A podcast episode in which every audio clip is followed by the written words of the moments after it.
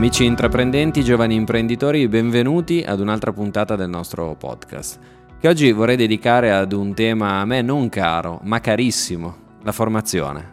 Come sapete, salvo ulteriori, ulteriori proroghe, prima o poi scadrà il blocco dei licenziamenti in Italia e si teme un'ondata di disoccupazione difficile da arginare, con almeno 150.000 imprese e 300.000 posti di lavoro che sono oggi a rischio in particolare nei settori dei servizi, su tutti quelli turistici. Ci sarà un tema di sussidi e contrasto alla povertà, certo, ma è cosa ben diversa dalla lotta alla disoccupazione, che significa rendere occupabile chi è senza lavoro.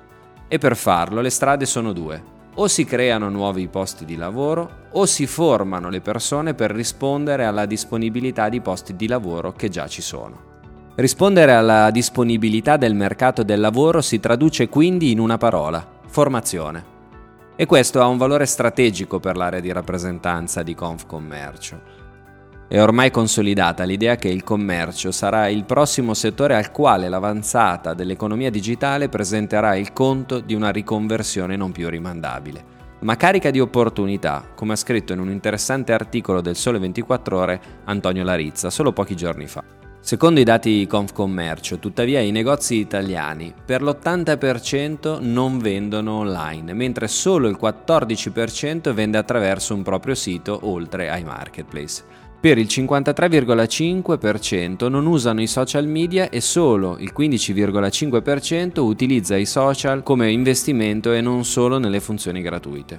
Infine il 36% dei negozi non ha ancora un sito web mentre ancora una volta solo il 15% ha un sito e fa delle attività SEO, cioè eh, utilizza degli strumenti di ottimizzazione al fine di essere trovato sui motori di ricerca. In più, è molto probabile che quel 14-15% che torna come dato di fascia evoluta sia costituito sempre dagli stessi soggetti per tutte e tre le categorie. Questa è la situazione mentre il mercato dell'e-commerce, complice la pandemia, è balzato letteralmente in avanti. Nel 2019 per il food e il food retail, ad esempio, l'e-commerce era al 2%, con l'aspettativa che diventasse il 6% in 5 anni, è diventato invece il 6% in 12 mesi. Il boom dell'e-commerce non è stato accompagnato dalla crescita di figure specializzate e qui ci si gioca un passaggio di occupabilità importantissimo nei prossimi anni, ma strategico fin da subito.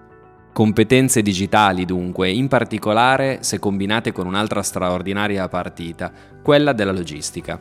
Le cosiddette operations erano infatti una competenza tipicamente legata al mondo industriale, che però sempre di più nell'incrocio di diversi trend economici diventa criticità di commercio e servizi. Secondo Union Camere, tra il 2020 e il 2024 la logistica avrà bisogno di 8.400 diplomati all'anno, mentre ne saranno pronti, pensate, soltanto 4.700.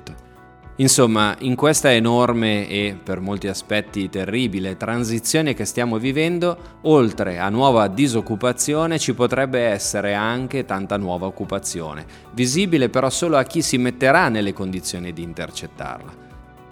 Alla prossima puntata!